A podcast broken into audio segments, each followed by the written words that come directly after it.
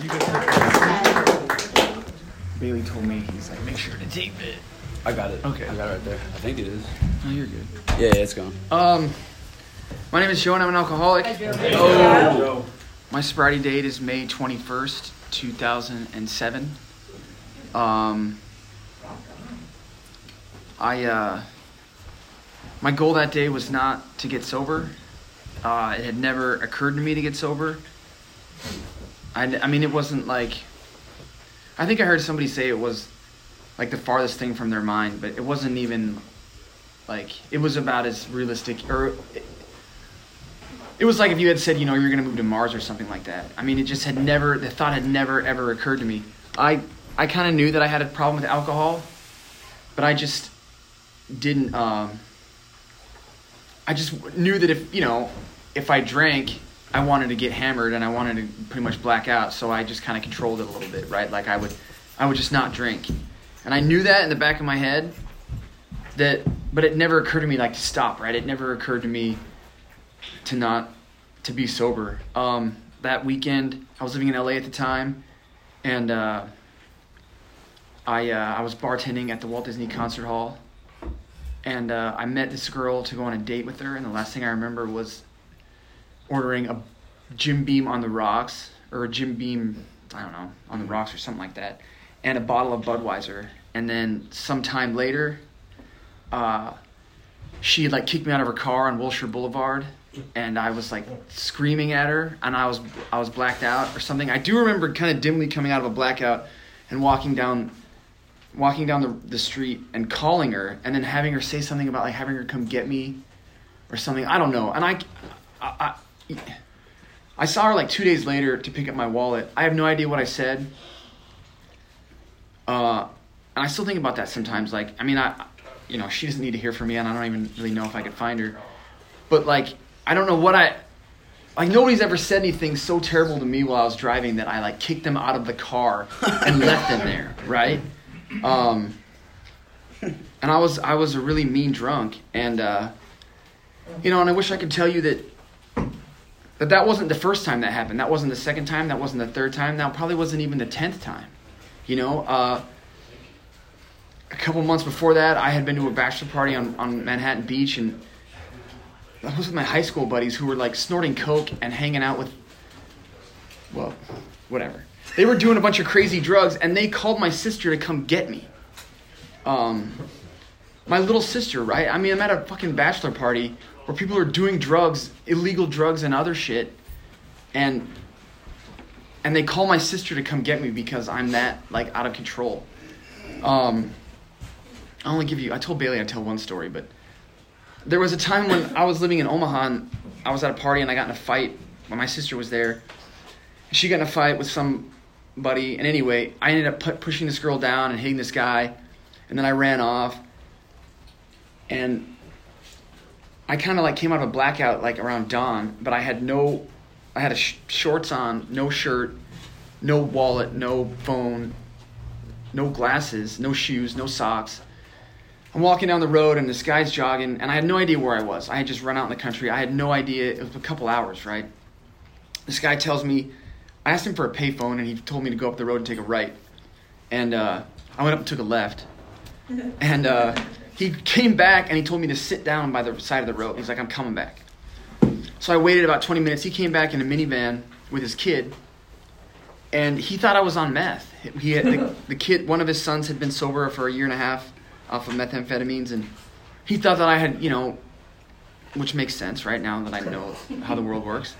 Um, and anyway, he, I said, no, you know, I'm not, I don't do drugs, man. I was like, I was just out drinking. And he remember, he looked at me in the rearview mirror. and I was sitting in the mid part of the van. He looked at me in the rearview mirror and he was like, you know, don't you think that maybe you should lay off that stuff? And I remember I was like, fuck no. You know, like it didn't even occur to me that that kind of stuff happens to me often and that I should stop drinking. Uh, I don't know what happened that night and, and that I finally did stop. I got in a, you know, went out with that girl, came back the next day, had to go to bartend, go to work again the next day. Uh, we had inventory all day, so I started drinking again in the morning around 10. I remember I opened up a bottle of Belvedere vodka that morning, and uh, by like 9 o'clock at night it was gone. and we didn't have guns, so I had these little like ten ounce like club sodas. So I'd pour out half the club soda and pour the rest of the vodka, and then just line them up at the bar for myself, um, or, or behind the bar. I came back that night. My sister yelled at me, and I don't, I don't know what happened. I guess is my point, right? Like we got in a huge fight. I ran off again. I was big on like just getting all hammered and like bolting out into the night. Um, and th- this time I don't know what happened either. Like I came back and I was all fucked up, and my leg was all bruised, and my knee was all messed up, and I, my arm, and I was I don't know what happened.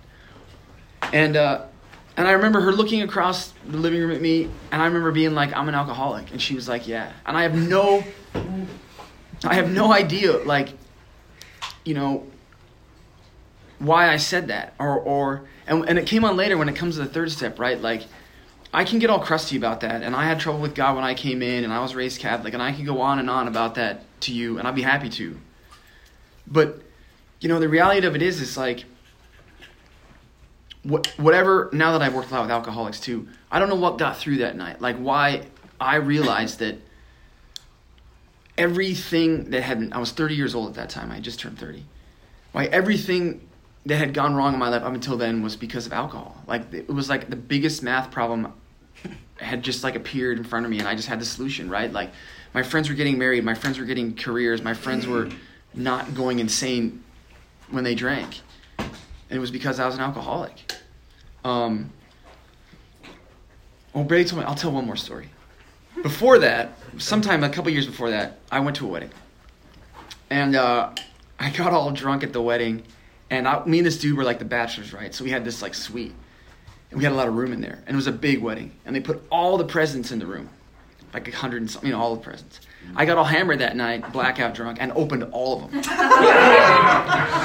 and and uh, and uh, I don't remember it. And I remember I woke up in the bed, and there was like a cutting board next to me, and like some appliance or something. I don't know. And like the thing that I remember too was there was so much paper like and boxes like it was like one of those ball pits you know like just paper and boxes and shit everywhere.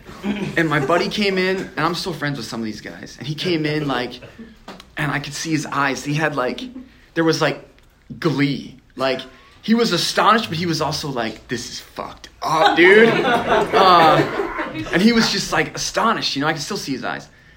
And uh, he was like what the fuck did you do? And i was like i don't know. And the weird thing about that, what, what I think about that now is like, I didn't, I didn't call anybody. I didn't apologize. I don't even know. I'm sure I felt bad on some level somewhere.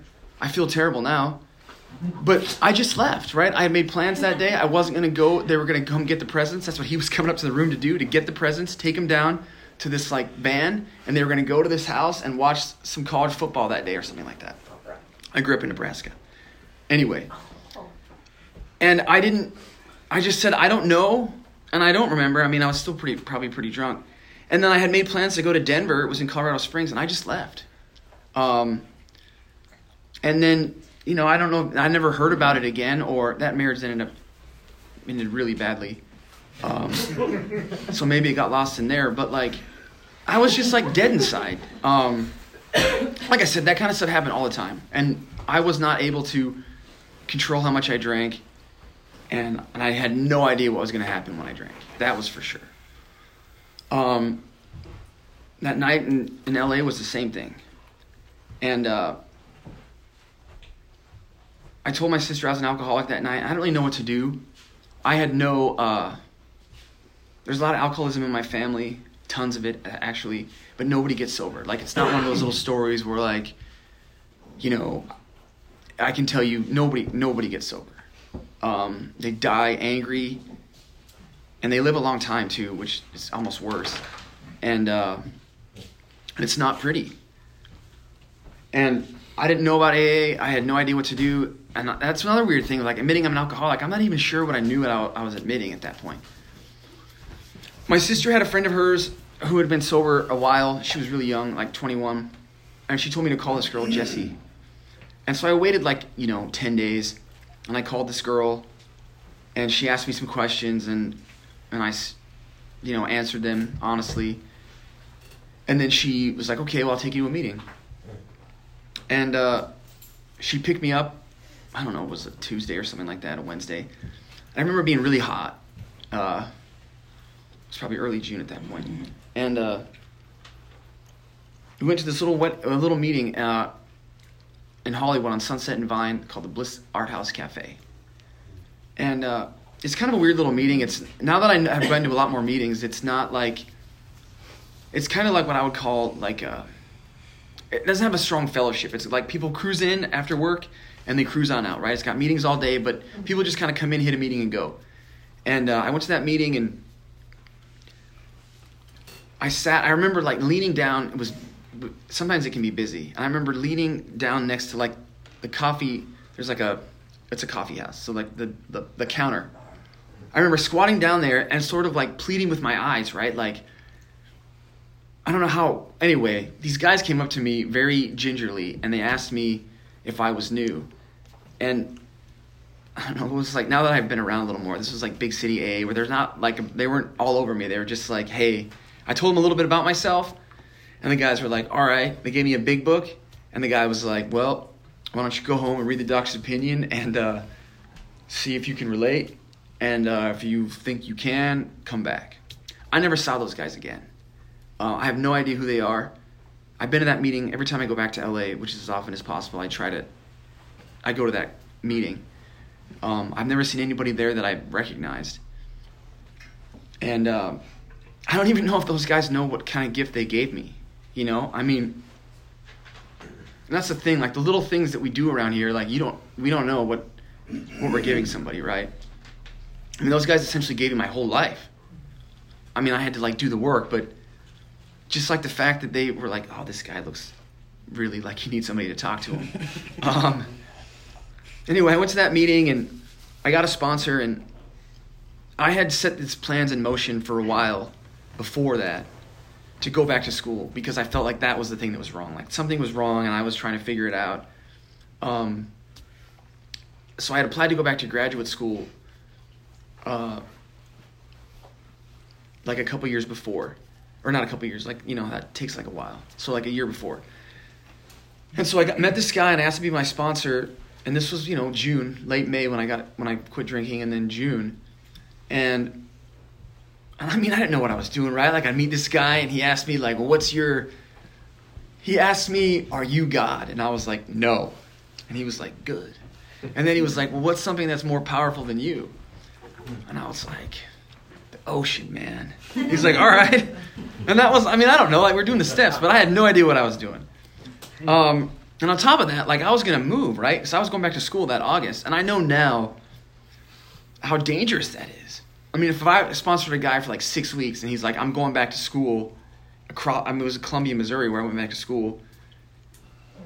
I wouldn't say anything, but I would just be like, you're fucked, you know? Like, I mean, nobody stays sober, right? I mean, I've sponsored a lot of guys and I've seen a lot of people come through these rooms and nobody stays sober. I mean, some people do, but it's pretty rare.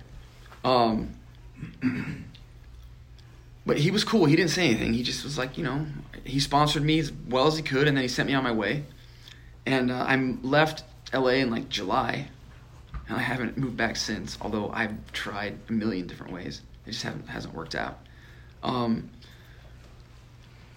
and I know now how dangerous that is, right? I had like worked maybe step one. I mean, I guess I did. I didn't know I did, but I had.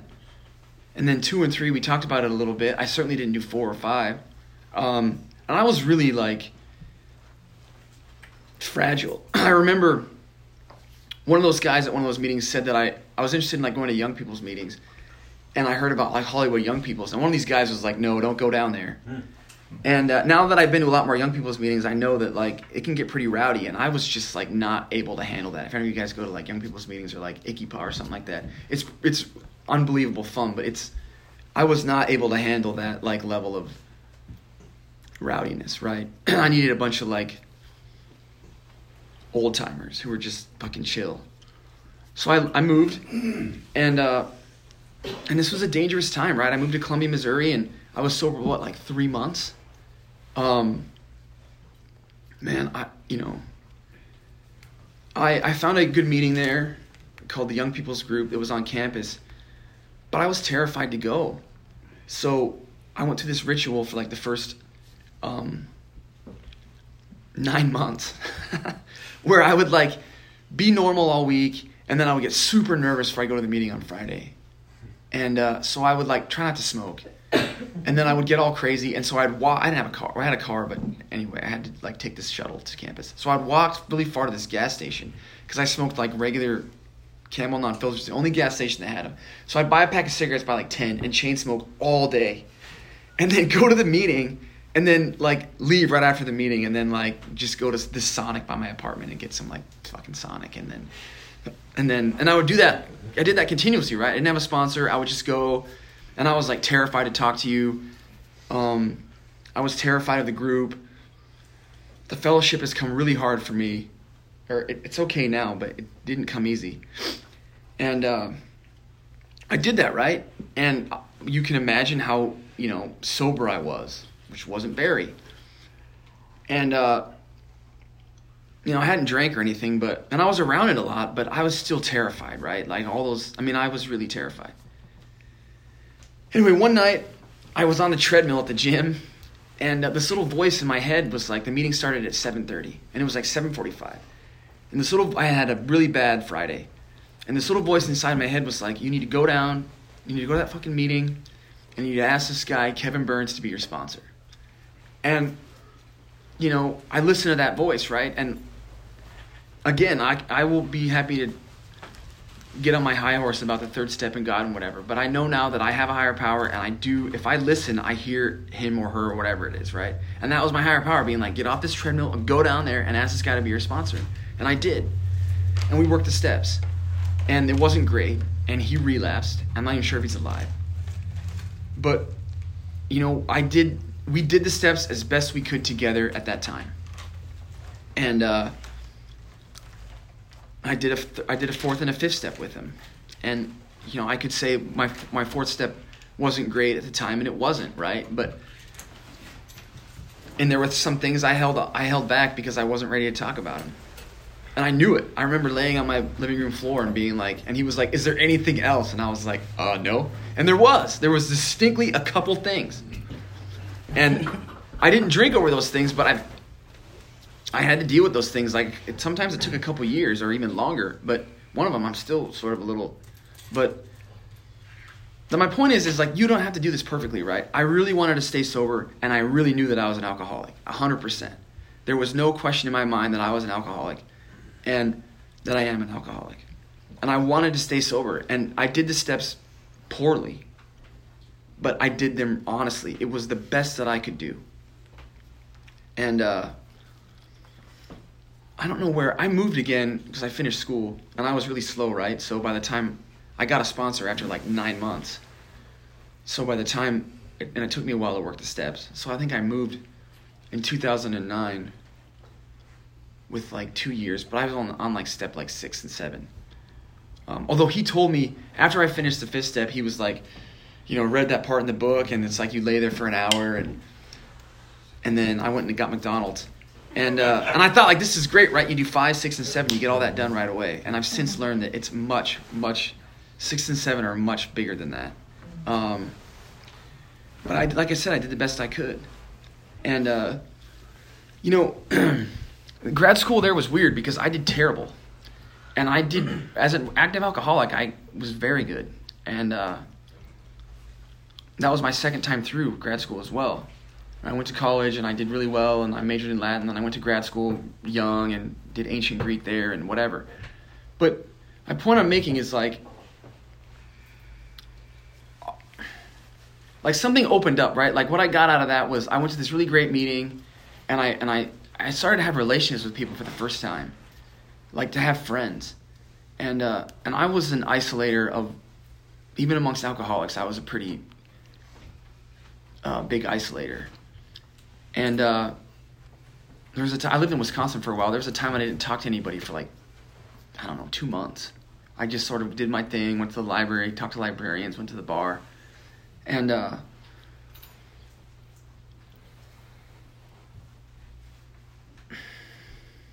and that's I mean that's like that's AA working right like you know, I could talk forever about all the weird shit that happened and when I drank and all the bad stuff and more stories and whatever. But when I was living in Missouri, it was a. I remember I went to a meeting and it was a big deal when I, I realized that like that I needed you and you didn't need me, and uh, I I don't know. I just I just went to a lot of meetings there and I actually like started to make friends and just like talk to people and people talked to me and then I did all the stupid stuff like you go to the barbecue, you go to get pizza, and and it's never about that. You know, it's not about the barbecue. It's not about the pizza. The fellowship is not about the pie. It's not about the coffee. It's not about any of that. It's about, like a lot, we grow up in here, right? Like we are re socializing into the world via this AA. And, uh, and I just can't, there was something that I was getting, right? Like I was getting fed something that I had never been fed before. And I'm not like super spiritual. I'm not like a crazy Jesus dude uh, I was doing the steps terribly. I just showed up and, and I got a service commitment. That's the other thing I want to tell you about. I really struggled with, with fellowship and I really struggled with getting integrated into the group. And a big breakthrough moment for me was, you know, they had the group conscience and I went and then I got elected to be the coffee chair. And the coffee chair at that meeting also had to do cleanup and you also were responsible for the big books and the meeting was kind of like this, and there was like some cabinets in the back, and there was a bunch of the really big, the big hardcover big books, and you had to t- get them all, get all the books out, put one on the chairs before the meeting, and then you had to pick them all up and then clean up the coffee. So it was come early, make coffee, put the books out, put those stupid boxes back, get the boxes back out, pick up all the books, and then clean up the coffee. And what it really did for me was it helped, gave me something to do while you were around so I didn't feel so stupid and I could not focus on how stupid I felt and I could just hang out and chill while you were doing your thing, right? Like you're doing your thing, you guys are smoking, you guys are cool, whatever. I am to die inside, but I'm doing the books. And then you're like, "Hey Joe," and I'm like, "Hey." And then you go about your day or you go about your night and the coffee the commitment was like 3 months. And by the end of 3 months like I would know your name or you would know my name. And that is a big fucking deal to have people know, like, hey, Steve, hey, Sarah, I don't know your name, whatever. Um, and that meant a lot to me. And it just it made me feel less self conscious, and I stopped leaving right after. And I also, they also gave me a lot of shit, right? Like, I remember once I actually did the like, they're like, where are you going? And I was like, I gotta go home and do my laundry. And they were like, you don't have fucking laundry, dude. Or if you do, you can do it later. You can still go get pizza. And that's right, I can. I can go get pizza and I can do my laundry later. It was really, really hard for me to just like be present for that, right? Like to be present for your for your friendship and for the fellowship and just to let people in. Um, I know now that was kind of the stuff that I was burying with alcohol, right? Like by being blackout drunk at every social function ever, I thought that I was like, what is it, a social lubricant? But essentially, I was just not present anymore, right? Like I had just I'm blackout drunk. I don't know what's going on. I'm gonna go crazy, and I'm just not there. I'm not actually at this event. I'm uh, who knows where. Um, so that I finished like through the steps. I got my two year coin in Missouri. No, one year coin. Two? Yeah, two. That was 2009, and then shit got really weird.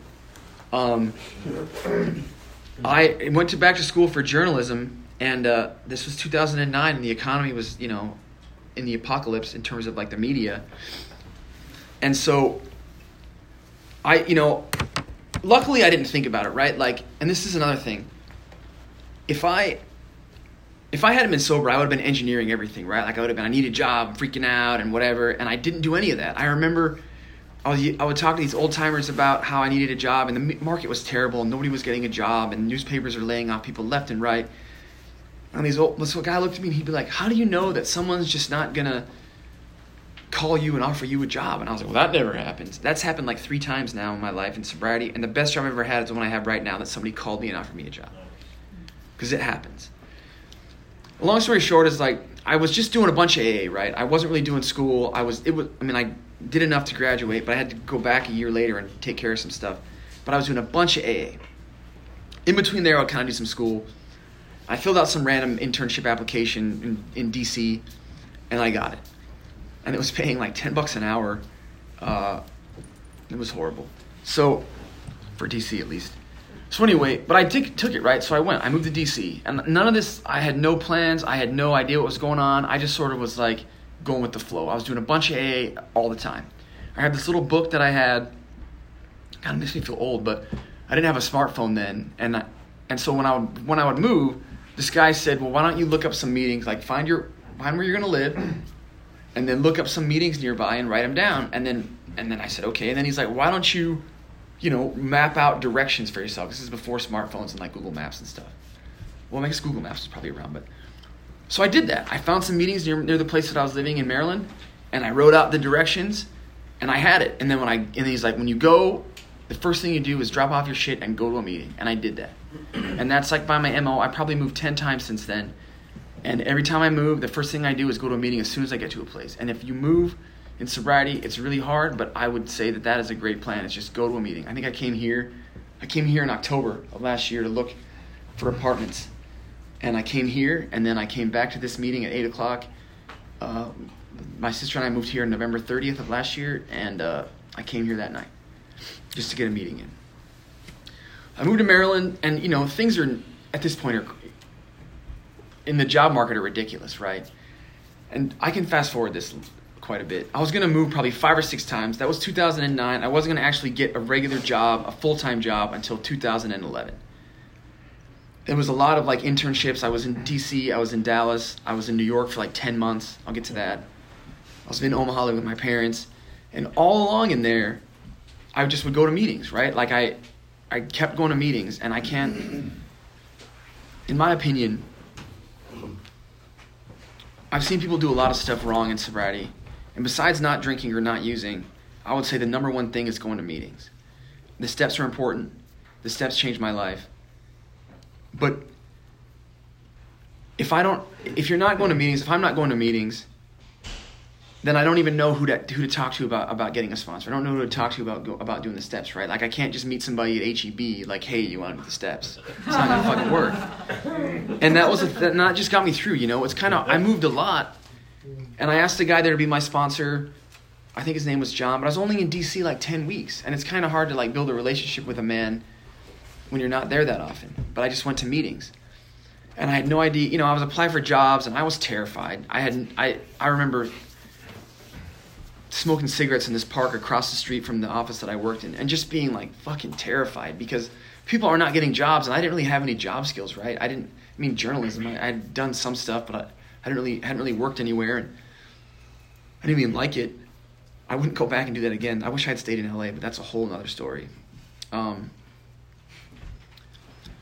so I moved back in with my parents in Omaha, applying for jobs, going to meetings all the time. My parents lived in Council Bluffs, Iowa. A little voice inside my head said I should get a job at, at, a local hotel to pass the time, so I did that. And this guy at a meeting in Council Bluffs was like, he looked at me one day and he's like, look, man, he's like, this is reality. You're going to get a job eventually. And I was like, okay. And then he's like, you're going to live with your parents forever? And I said, no. And he said, well, try to enjoy it now because you're not going to be around forever. So try to fucking enjoy it because it's to be limited and you're to wish when you get older that you had not been a jerk while you're living with your parents for this time. And he was totally right. My parents are still alive, but I actually tried to do that. Like I tried to not be an asshole and I tried to pay attention and I tried to just like be present for that time with my parents. And that alone is like like not something that I would normally do, right? To sit and think and be like, you know, I'm to try to be present for this time with my parents. Uh-huh. I mean, I, I, had like no job. I had no girlfriend. Like, really much wanted to do was like fucking hang out, get laid, which wasn't gonna happen, and not be present with my parents, right? But I, I, I listened. Like, I listened, and that was the thing that that AA is like being able to take a suggestion when some guy's telling me something. I'm like, yeah, this is. I'll get back to that guy at the end, but eventually somebody called me and said, "Hey, do you want a job?" And I said, sure. And this was a job in New York City. I had never ever aspired to live in New York. Um, I'd never even been there, but I needed a job. And so I packed up my stuff in a little bag. I found an apartment on Craigslist. And I sent them money before I saw it, which is a bad idea. It worked out okay, but I learned later on that like you shouldn't do that. But like somebody was taking care of me. So I show up and they actually had an apartment for me. and so I started working as an as an intern at this um, nonprofit, and that you know was what it was, right? Like New York City is like the wonderland of AA. Uh, I mean, there's like meetings all the time, 24 hours a day. There's there's got to be what every week there's got to be like 2,000 meetings in Manhattan alone. I mean, there's just like AA everywhere, and people are fucking have New Yorkified it, right? Like they are just not fucking around about it, you know? And uh, and it's just great. You go to these meetings in these weird little like locations are like tucked in corners and tucked in alleyways and in attics. And like there's people from all over and you see like famous people that are like blow your mind and they're just like there like with a coffee commitment. And and it's just wild man. And, and you could just go to meetings all the time and i did. And um, i met a guy there named robin who i still talk to. And uh, well, we were at this meeting in brooklyn and we were like the only white people at this meeting. And he would always stand up when he shared which i thought was just like crazy he would stand up and just like declaim his like share. And um, I asked him to be my sponsor, and he was like, okay. And then we started meeting at the Dunkin' Donuts across the street, and uh, it was an eleven o'clock, eleven step meeting, and uh, but they would read the whole eleven step out of the twelve and twelve every meeting. So he started wanting to skip it. He's like, "Look, man, how many times have you read the 11th step and 12 and 12?" And I was like, "A lot." He's like, "Well, let's just wait until like noon when they're sharing." Which I thought that was like, like this guy's my sponsor and he's like breaking rules. I thought that was just wild. We got. I think I pretty much. I think I wanted to start over with the steps with him, and he was kind of resistant. He's like, "Man, you can't keep doing the steps over and over again, or you can, but like I think he." Anyway, we I, did them over again with him. I did another fourth and fifth step with him, and it was better this time. And I left some st- things off again, some of the same ones I left off the first time. And uh, I only keep bringing that up because I, I want to make sure that people realize that you can do this like really wrong. The key has been, it really is honesty. And I've worked all the steps as honestly as I could, and I wanted to stay sober, and I was willing to listen. Um, and that's been the key for me. I was there for 10 months, and then, you know, I again, I had no idea what was going to happen. I had no idea where anything was going to go. Somebody called me and offered me a job. This one was in Dallas. I was in Dallas for three months. I didn't get a sponsor there. I mean, the meet. The mar- this was in 2010. Everything was crazy. Went to some meetings there. Ended up getting a job in Des Moines. I was in Des Moines for six months. People got laid off there. I was back in New York. And the crazy thing about being back in New York was this was for a full time job back at the original place. Was there's this meeting I went to every day at 1.30. And I don't even think that they realized that I had been gone for like eight months, right? Like you go to the same meetings all the time, you see the same people, and it was kind of like a work meeting where people come in, eat lunch, and then go back to work. Remember, there was this guy named Peter. I remember I sat next to him, and he was just like, "Oh, where you been?" And I, and I was like, oh, "I've been gone for a while." He's like, "Oh," and that was it, right? Like, and that was my realization. You see the same people at the same meetings, and that's that's how this is done. At that time, I was in New York for two years, two and a half, and uh, I got really really involved in the, a group there on the uh, Lower East Side called Young and Wise, which is still kind of pretentious of a name. But it was, I was going to meetings. I was going to meetings with a bunch of people who were like old timers and who were a lot older than I was. And a little voice inside my head was like, you know, I was four or five years sober at this time. And um, little voice was like, hey, man, you need to. Uh, start meeting some people your own age. Like I need to meet people who are my peers and not just like you know going to be my sponsor or whatever. I got involved with that group and that was great, and uh, I did a lot of service with that group. And then I got laid off from the journalism job, and ended up moving to San Antonio. Um, at that point, I wanted to get out of the media, so I worked hard on doing that in San Antonio. But in a lot of ways, like after all that time, I was like six years sober when I was in San Antonio, but in a lot of ways, like my real sobriety happened in San Antonio. I was there a long time, and I got really involved, and the whole like socialization process like really started to happen. Where I started to do things in sobriety that that you should do, right? Like I think it's good to like date and be in relationships. And I remember I gotten one when I was six years sober, and I thought like, man, I'm I'm fucking gold, right? I'm six years sober. I got a good job. No, that, that I was not gold. Um, and uh, since then, I started going to Al Anon, which is a whole other thing. But I got really involved in, in AA in San Antonio, and I got involved in a couple young people's groups. I got involved in regular AA, and I just kind of went crazy there. And that was where things really, I did the steps again, and that was really where things have, have taken off in a lot of ways, right? And, and by that I mean in my life outside of the rooms. I think it's important that people uh, that we get a life outside of AA, right? We don't we don't do this just to just to go to meetings, but it took me a long time, like almost seven years, to really start to pursue life outside of the rooms, and uh, you know I don't, you know people people get up here and they talk about this stuff and they always go through the steps and like lay it out there and and I wish I could do that, but I can't. Like, I don't. Like, I did step eight. I've done it a couple times, and I made amends to people. And I do step ten, but I don't. I don't really know like what I got out of doing them. Right? I can't give you. I can't give you a cool list of like this is how it worked. The promises have come true in my life. I don't know how. Right? I can't tell you. I'm I'm much different than I was 12 and a half years ago. Um, and I almost like say this like out of I almost wish it weren't true because I came in as such like a naysayer about like God and I went to like Jesuit schools and we read like Nietzsche and I was all like all that shit and the reality of it is is like I can't tell you why it works. I can't tell you like how it got through or, or the grace that happened that I was admitted that I was an alcoholic and that I was starting to willing to take the steps and listen to another man who was like going to tell me things that I didn't want to hear, that were hard to hear. Or I don't know how, I just don't know how it worked. I don't know. I don't know how this works. I just know that it does. And, uh,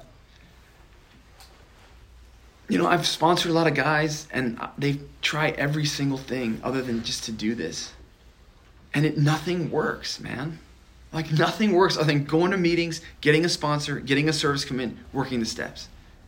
Pray and meditate. But I did that late. Like I prayed way late, right? Like I had like 10 years before I started praying and meditating seriously. Um, if you want to stay sober, I would get a sponsor. I would work the steps. I would get a home group. I would get a service commitment. I would go to as many meetings as you could. And I bet if you do all that, I'll be willing to bet that prove to me that you're not sober by doing that. I would like to see that happen. I guess you could just keep drinking and doing it, but I bet you still would not drink. Um, I uh, I have spent a lot of time in the past like two years at my higher power. I was in San Antonio when things were going really good.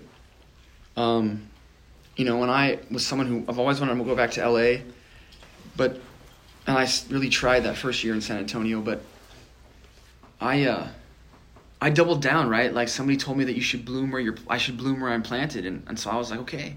And I was gonna do the San Antonio life, which was like get married, have kids, like buy a little house. Um, and I really liked San Antonio but things happened that that that wasn't going to be my life there, right? And uh, I had a relationship that, that didn't work out last year, and that little voice that I have somewhere, be, the relationship not working out, out of that little voice was like, you know, you should move to Austin. I had kind of been kicking it around. My sister, the one I lived with in LA, moved in with me. That's a whole other story. Um, but it's been really good.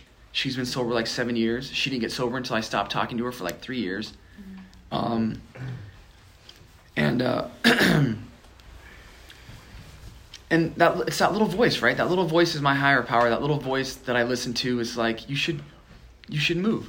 And I tried to push it off, and uh, eventually I listened. I went and asked my boss, and he was like, "Yeah, that's that sounds like a that sounds like a fine idea." And I was like, "Really?" He's like, yeah, we've been think we're running out of space in this office, so yeah, I think. Uh, and so I still put it off, right? Two months later, the my boss's boss comes up to me and he's like, I thought you moved. Weren't you moving to Austin? And I was like, well, no. He's like, well, what's your problem? Are you going or are you staying? And I was like, well, I guess I'm going. Um, and so I'm here now, and uh, that's turned out to be the best decision. I've one of the best decisions I've ever made. Um, and the, this move has been hard. I don't, you know, they're always hard. And I moved a lot. And if anybody's going to move, I'll give you my number or you think about moving because I have done it a ton. and uh, I feel like I could have my own panel at a conference on moving. and uh, and it, this I thought this move would be really easy because I I was really active in San Antonio and I got really involved in a lot of this like young people stuff and these bids for conferences and I knew a lot of people when I was already here. But it it was hard in that what made it hard was I tried to pretend that my sobriety is going to be this like the same as it was in San Antonio when it was here. And I know now that and I've learned it before that moving in sobriety, the only way to make it really good is like I had to throw away everything that happened and I have to pretend like I'm brand new and it's different here, right? Like my experience in Austin has got to be it's got to be new again. And it's got to be like I'm at year 1 in Austin and you know, I'm, I would have picked up my year coin November 30th for my year in Austin and and I feel like I'm you know I've been sober a while and I know what to do, but none of that counts, right? Like I'm not integrated. I'm not here. The city's different. I'm different. I'll be different in this city, and um, and I kind of fought that for a while, until around like June or July. And then I just gave in and I was like, you know what? I got it's new. I've, I've got to be just a newcomer here, and I've just got to do everything that I did when I was when I was new and I was at year one. I said yes to everything you can go have pie, you can have coffee, serve come in. I have like two home groups, do this thing, do that thing. I would say yes to everything. I just wanted to be involved. And I'm not as terrified as I was, but I had to get, I got pretty miserable this summer. Um, and I had been pretty miserable that, that spring before I relented. Um,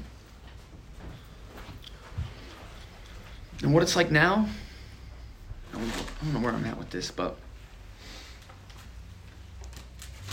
it's good. I uh, it's not the same though, right? Like, I remember when I was a couple months sober, there was this guy in LA who had two years, and he was worried about a job situation. And I remember thinking, that guy's got two years, man. Like, I remember looking at him and being like, man, when you got two years, it is going to be perfect. Like, how could you possibly have struggled at two years? And I know now, like, fucking 12 and a half, it gets crazy. And I was talking with my sponsor la- uh, last Thursday and he's got like 30 some years, right? And I know now that just because this guy has 30 years, that there's part of me that's going to be like, man, when I have 30 years, I bet it's just going to be smooth sailing. And it's not. Mm-hmm. It's not smooth sailing at 12 and a half. In some ways, I'm more mis- I can be more miserable mm-hmm. now than I was when I was drinking because when I was drinking, I was such a zombie asshole that like I could ruin this guy's wedding and not even apologize, right? Like I, I, I felt nothing about that. And now I feel a lot of things all the time and uh, I can't control them. and they come on like they just come on me, and that's been hard to deal with in sobriety. And I think it took me a long time to get my feelings back um, and to figure them out. And uh,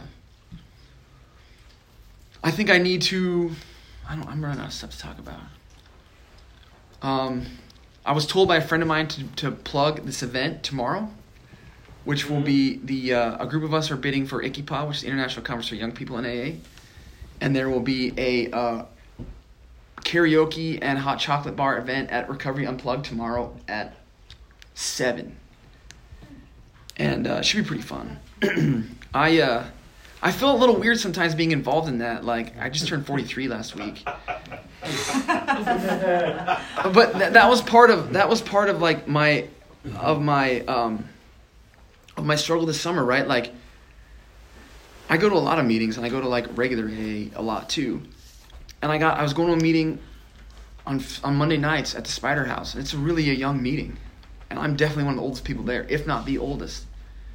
Um, sometimes, but I would go to that meeting and I would tell myself that I didn't need to go or I shouldn't go, and then I would leave that meeting and I'd be driving down I-35 back. I live up by like Radio Coffee, and uh, and this little voice would be like, why the fuck would you not go to a meeting that makes you feel this good?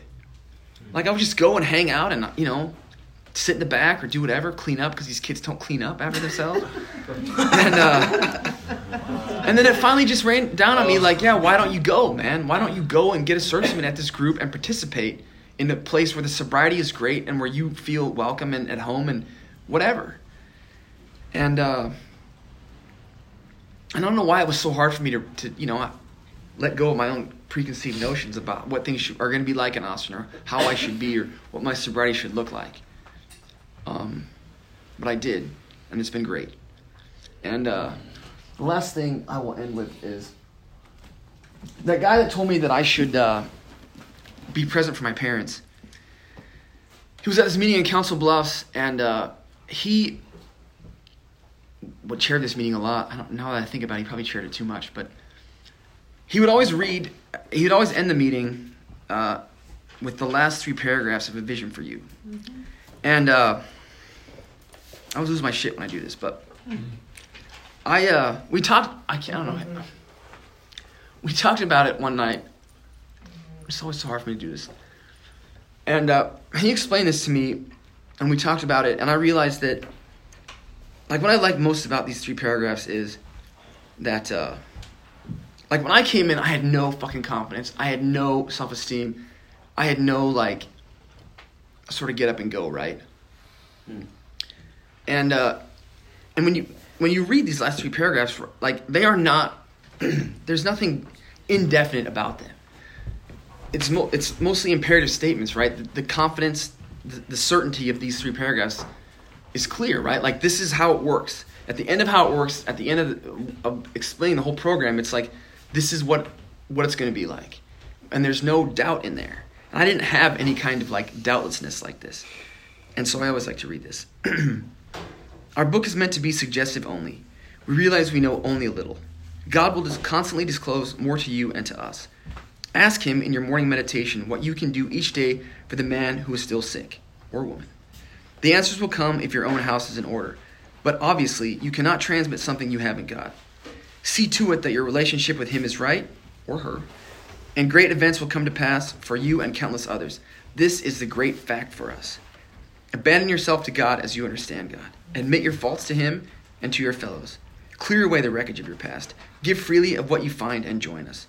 We shall be with you in the fellowship of the Spirit, and you will, you will surely meet some of us as you trudge the road of happy destiny. May God bless you and keep you until then.